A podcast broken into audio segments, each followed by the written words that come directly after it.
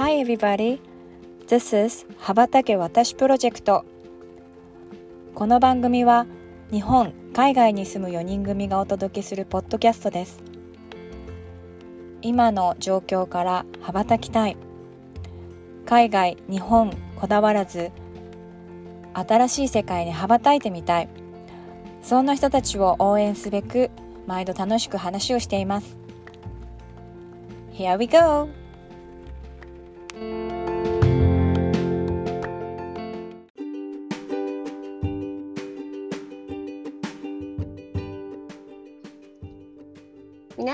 んこんにちは。こんにちは。は。はい、羽ばたけ私プロジェクト。今日も始めていきたいと思います。今日のファシリはゆきです。よろしくお願いします。よろしくお願いしまます。さて、あの新生羽ばたけ私プロジェクト第1回ということで、ちょっとあの私もまだオープニング聞いてないんですけれども、うん、まあ素敵に仕上がってる ということで。まあ今日からあの今日からっていうか、まあ、今月から 2, か2週に1回の更新になって、はい。改めてあのやっていきたいと思うんですけど今日はですねはい、あのこの夏にあゆみさんがなんとカナダに1ヶ月以上滞在したということで、はい、はい、羽ばたきましたね。ついにね、ついに、はい。ね、その話を聞かせていただこう。そうそうそうそう、本当本当なんかあの、ねでもさ本当こんな感じでうん、あの羽ばたけ始まって実際にこう、そんだけ長い時間行ったのって初めてじゃない？なんか誰かが？そのどっかに。そうかもしれないね。うん、だってさうん私自身がさ、社会人になってこんなに5週間いたんだけど、うん5週間も海外で過ごすっていうことをしたことがないかもしれない。いやだってさ普通に考えて仕事してたらなかなか5週間ってそうね。なかなかよ。ね。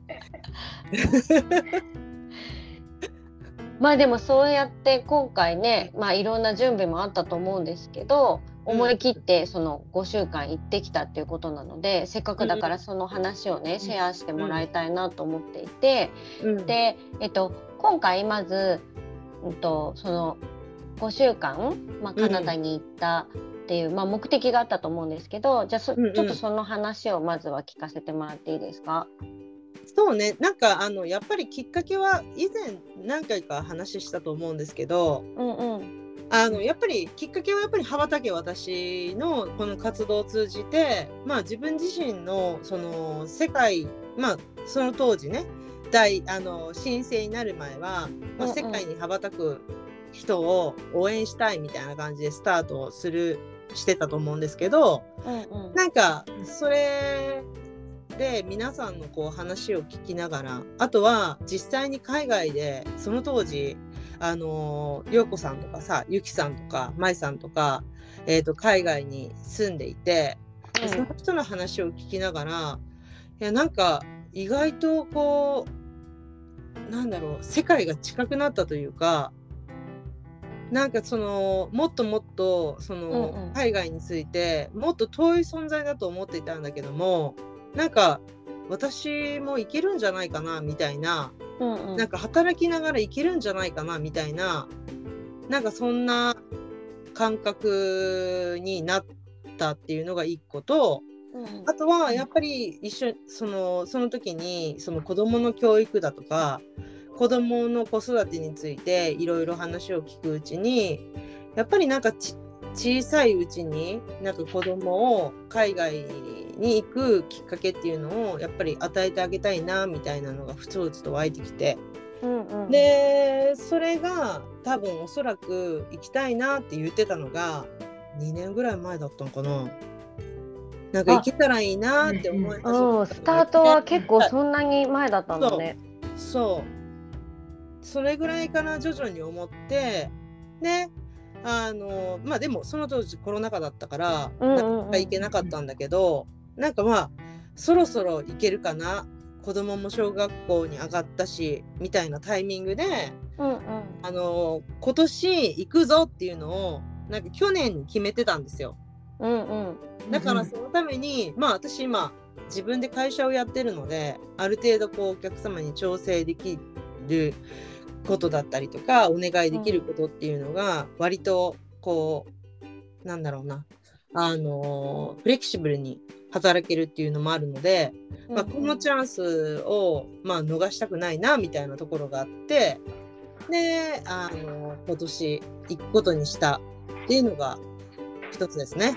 うんうんで、えー、と行くのをどこにしようかなと思ってたんですけど、まあ、カナダのそのケベックで多言語を話をすこう話するっていう話を聞いて、まあ、英語だったりフランス語だったりでそういったあの、まあ、英語をがっつり話さない、えー国っていうのにも興味があった。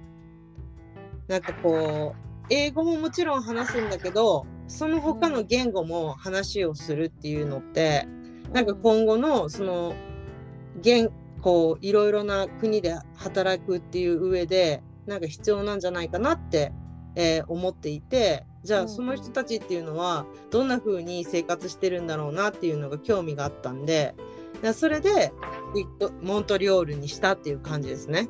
あと陽子さんがいたから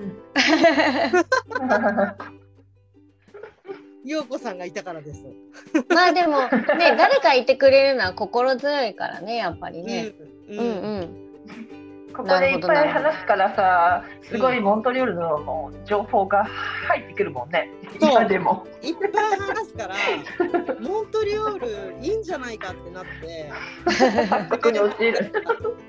まああのなんだろうそのやっぱりこう陽子さんもいたのもそうだしいろんな、うん。あのゲストの方々とかと話をした時に、うなんかフランス語って今後そのアフリカとかで、あのーの人口が増える中で必要になる言語だよねっていうのをあのゲストの方が言ってくださったりとかうんうん。なんかやっぱりその今後の未来を見据えていろいろな話をいろんな方から聞く中でなんか面白そうって思ったっていうのが一個ありますね。うんうんうんうんうん。きっかけはそんな感じですね。なんで、うん。うん、なんかあの知っているあのこう知っている人がいる。でその身近な人がいるっていうこととあのまあ私カナダってそんなにあの行ったことがないあのバンクーバーにちょっと行ったぐらいでどんな国かわからないんだけどでもなんか子育てに対してしやすそうだなとかって思ってたりとかしてたんでなんかそういう意味でいいなと思ったっていうはいそんな感じです。うん。きっかけはね。うんうん。で、どうだった？実際に行ってみて。まあ多分まあ。今の感じでいくと、うんうんうん。まあ自分目線とあとまあうん。子どもの教育というところでいくと、まあ親目線とうん。あると思うんですけど、まあ自分目線で言ったら、まあ仕事も含めてうん。今回行ってみてどんな感じでした？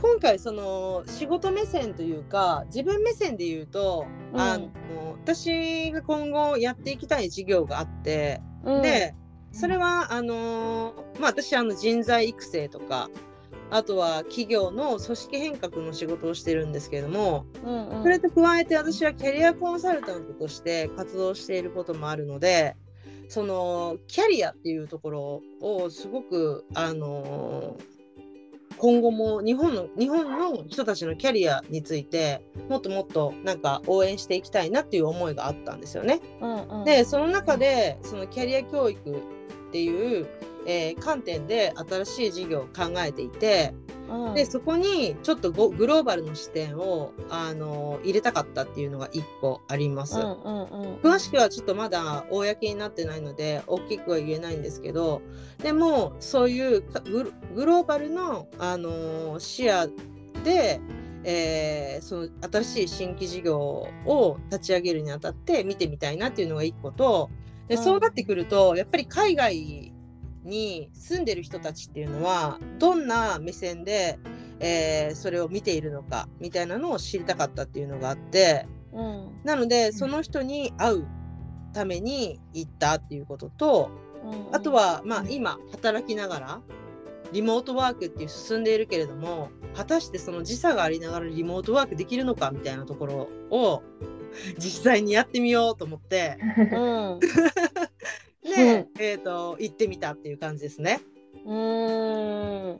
そう。だから実際にね私結構会いましたよ。なんかこの5週間の中で、うん。えー、と向こうで知り合った方とかあとはもともとその陽子さんの、あのお知り合いだった方とか、まあ、いろんなあの人とお会いさせていただいたんですけどうんうんおそらくね多分30人以上の人は交流したと思う。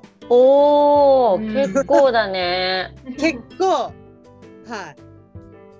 へー。えそれって何？本当にリアルで会ったって感じで？あの例えばオンラインとかじゃなくて？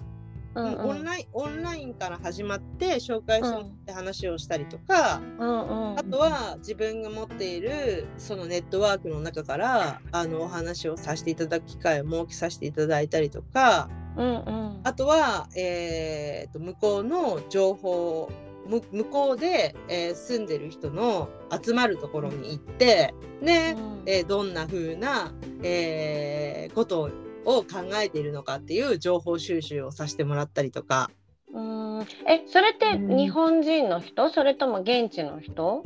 えー、と現地もいるし日本も。いる、あー両方ともはい。こう会う機会があったんだね。いますいはい。まあ出会い頭の人全員全員話してみるっていうのをやろうと思ってたんで。そ うそう。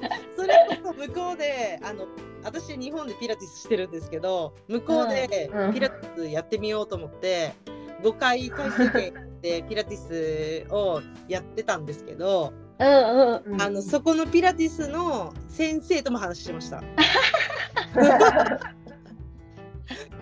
そう。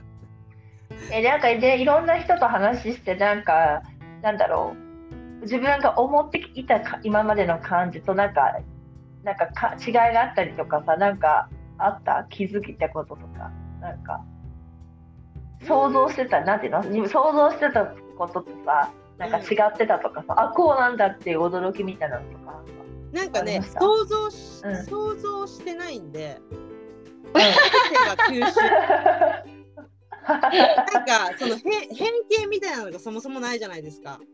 あだからどんな風に考えているんだろう？みたいなところで言ったから、うん。うんうん。うんあそう考えてるんだみたいな。すれて あこの人まあでもね、うん国国といえどもあのー人それぞれ価値観が違うので。うん。それこそ日本人でもいろんな価値観があるしで海外でもいろんな価値観があるのでそれはなんか国、国でどうのこうのみたいなところはあのなんだろうな計り知れないなと思うんですけどまあでも、うん。あのー制度とかうん。仕組みとかの違いみたいなのはありますよねやっぱ日本と。うんうんうん。だからそういう意味ではなんか発見が多かったです。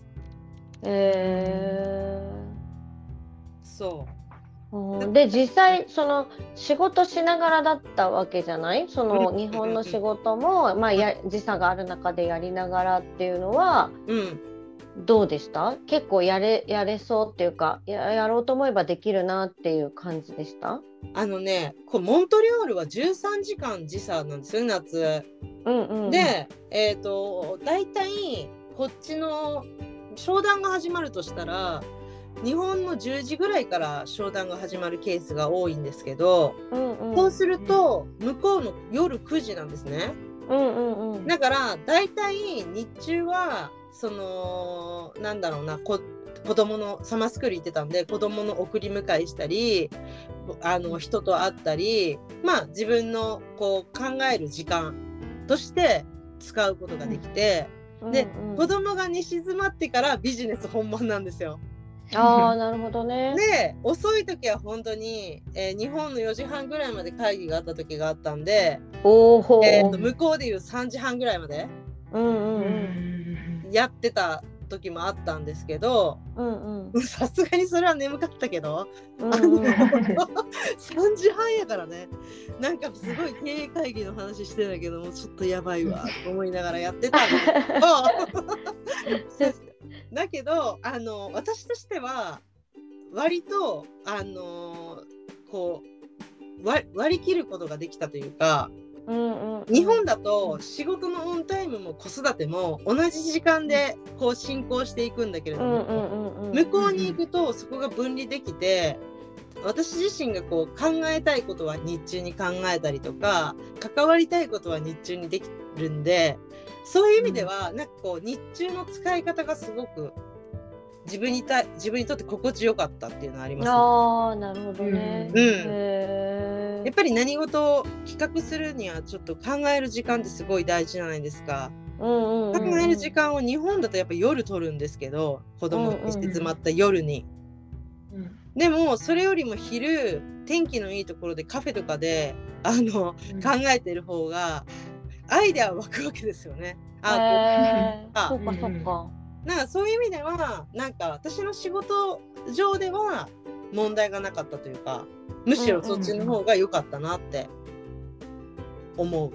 うーんなるほどね。なんかだから、メメリハリがっていうか。メリハリがついてね、完全に仕事の時間と、まあそう。自分が考える時間子供の時間も含めて自分たちの時間みたいなことが、うんうんうんうん。まあ、分離できたっていうことだね多分。そうそう。うん。ただまあそれが全て良かったかっていうと、まあ、1ヶ月だったからできたっていうのもあると思うのでうん。実際に今の働き方で考えるとお客様のところに行かないといけなかったりとか、まあ、リアルで会う対面して話をしないといけなかったりとかっていう、えーシーンももちろんあるのでうんうん。例えば今後それを継続的に例えば1年間とか2年間とかっていう風になった時にはうん。あの障害今のままだと障害があるだろうなっていう課題感はありますもちろん。うんうん、まあでもそうやってなんか課題もクリアになったからね、だから次例えばそのまたもうちょっと長い時間って考えた時に、まあ、その対策も含めて準備もできるから、そうそうそう。ね、実そうだね。際やってみてうん。分かったことも多いだろうから、そうね。ここはなんかやっぱり成果として実際行ってね、うん。よかったまあ行ってみるとねはい。そうんうんうん。もうねね。陽子さんにものすごい夏だからいいんだよって脅されたけどとしては住みたい。あーでもなんかさ本当うんあのそれこそさ、まあ、夏だからなのか冬どう思うかもそうだけどやっぱりなんだろうそせっかくだからねもうちょっと長いこと言ってみて今度自分がどう思うかとかもねなんか面白いじゃない、なんかうん。心境の変化があるのかどうかとかさ、うん。それとも1年いても2年いてもやっぱりいいと思えるのかどうかとかさそこはやっぱり多分1年2年は楽しいと思うよ冬でも。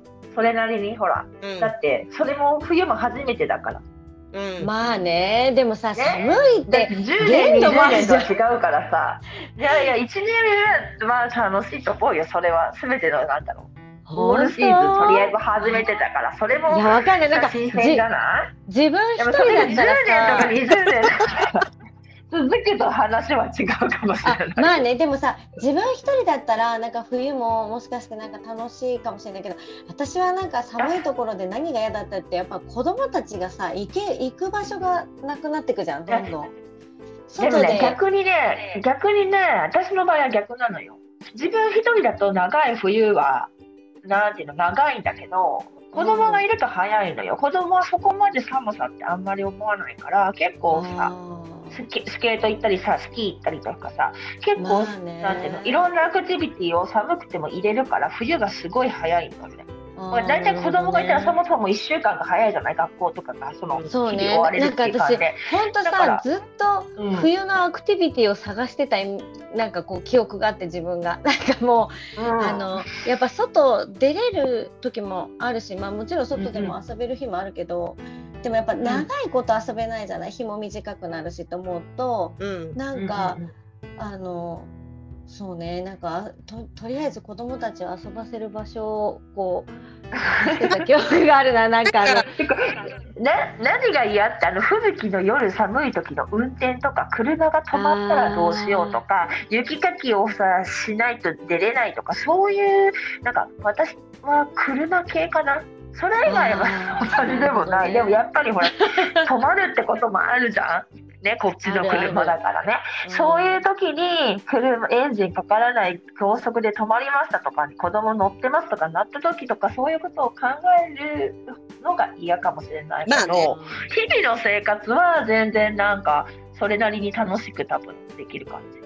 アクティビティとかいっぱいあるから。うんうん。あでもさ、さっきのあのー空気感ってあるじゃん？うんうんうん。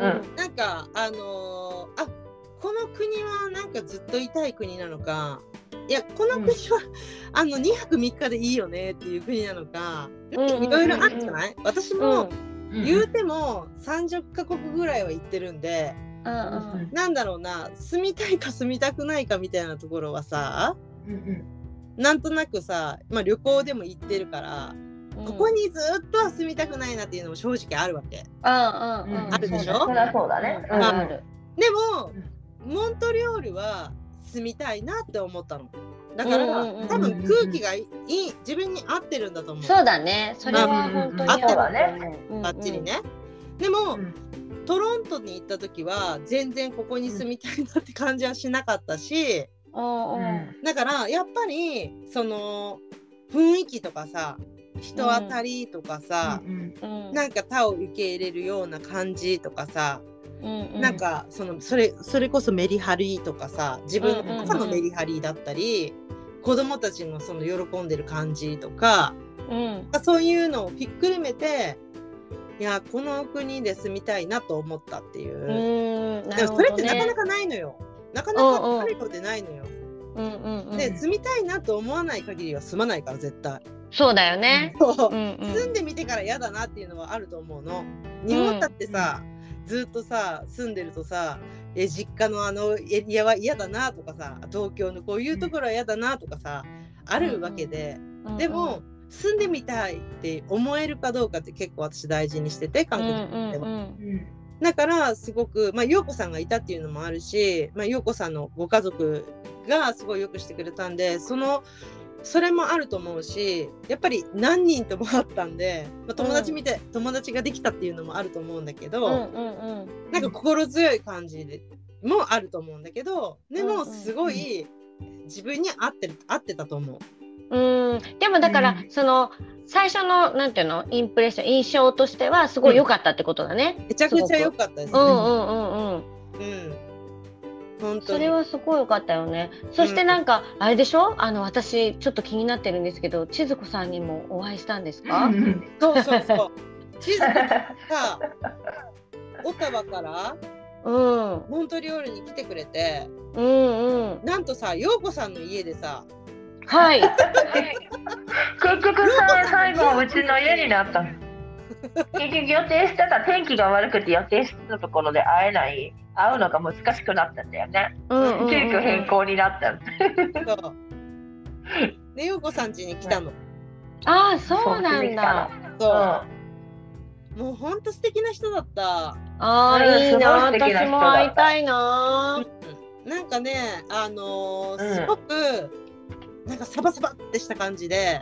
うんうん。フットワーク軽くてね。フットワークすごい。ものかうんすごい行動力ある感じのへ素敵な人よ。素敵な人でした。本当に。えね。いいなもっあ。とお話ししたかったけど。あっという間だったね。陽子さんはね私は行って、やっぱりそうやなと思ってないけどこの人はものすごい人をもてなすわけです。ああ陽子さんがね。うん、まあ職業柄もそうだしそもそも性格なんだろうけど、うんうんうんうん。来た人にものすごいもてなすわけですよ。うんうんうん。だからねひたすらご飯作ってたよ。あまりにも急だからさなかったのよオーブンに入れて「はい」ってゆっくりちょっとあと喋りましょうっていうのができなかったの。もうなんかあれだね。さんのバスバスの時間もあるから大急ぎでね。なんかお母さんみたいだねもうね陽子さんは。だか。らさ品数ももうさええよそんないっぱい作らんでっていうぐらい、うん。もう6品とかさおお。があるわけ。もうさ給食の給食のさ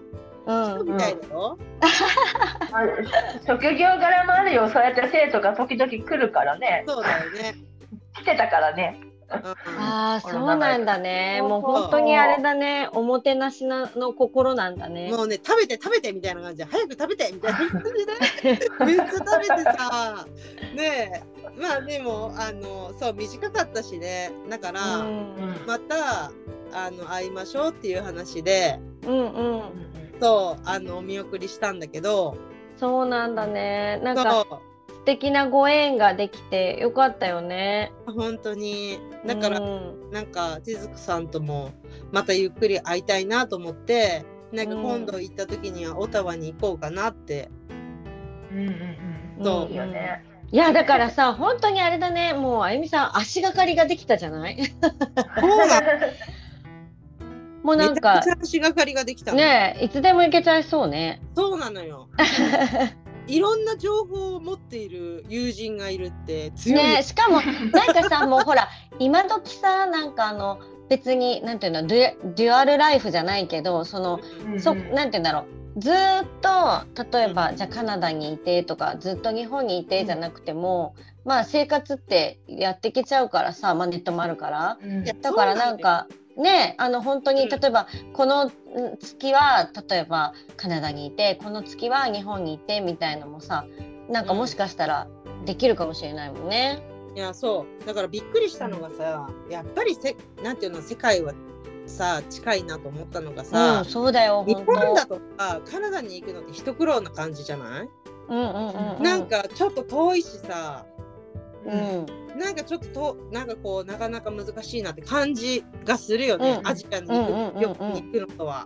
でも、そのカナダに住んでる人たちがなんかそのてっきり冬が寒いからさマリンスポーツなんてしないと思ってたのよ。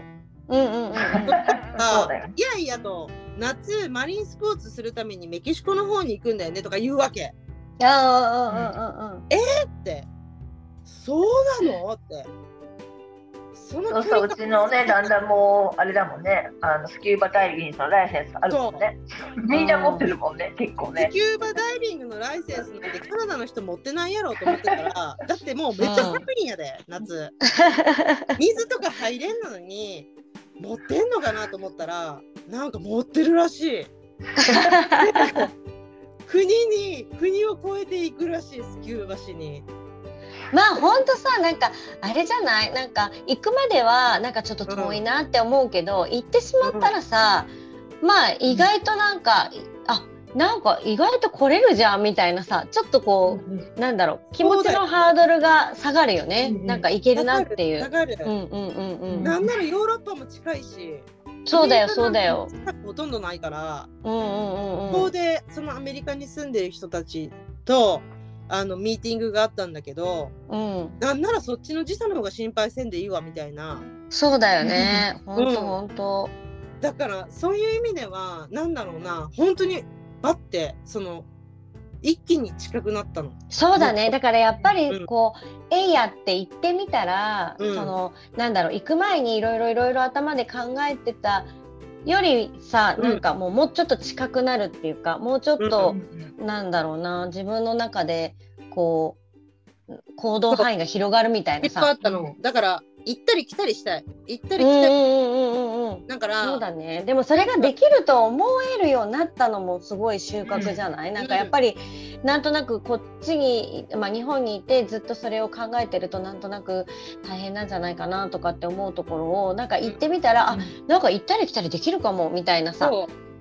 行ったり来たりの範囲がさアジア圏だったんだけどさ、広がったよね本当。そうあカナダ行ったり来たりできるじゃんと思って。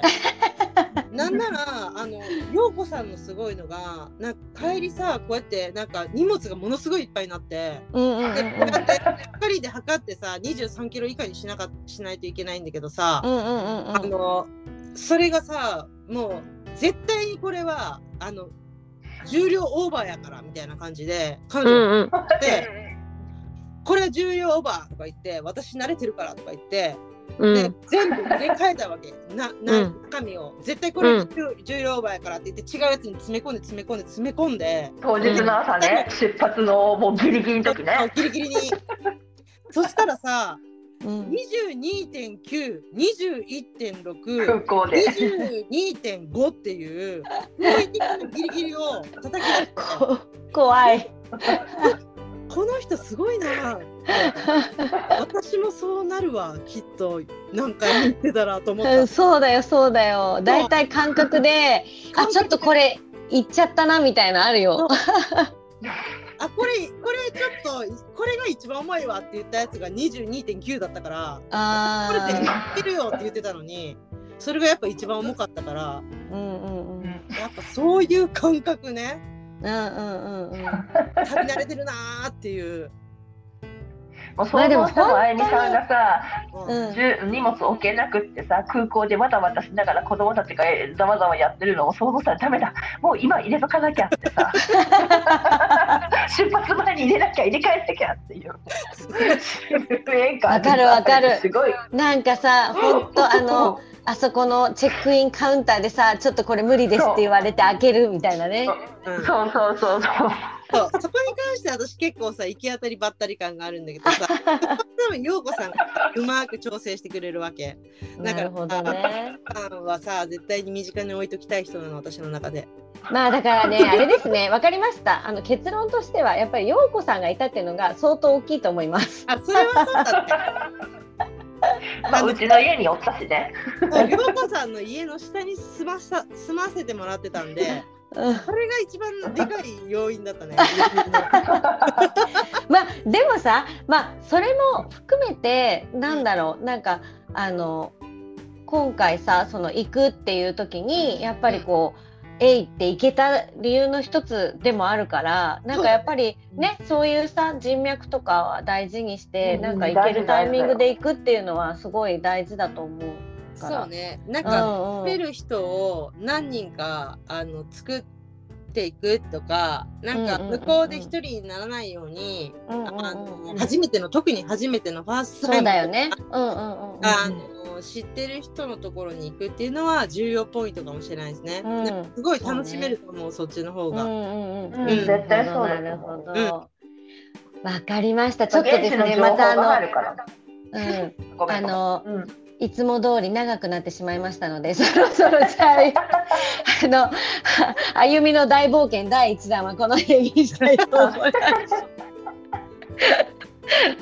ちょっとあの、引き続き、あの、うん次回、ちょっと今度は子供たちがどうだったのかとか、まあ子供たちを見てて、まああゆみさんがどう感じたのかとかっていうところをちょっと聞いていきたいと思います。はい。はい。ということで、あのまた無理くり切ってますけど、また 次回もどうぞお楽しみにしていただければと思います。はいよろ。しくお願いします。はい。ではでは今回はこの辺で。はーい。はい。ありがとうございま。した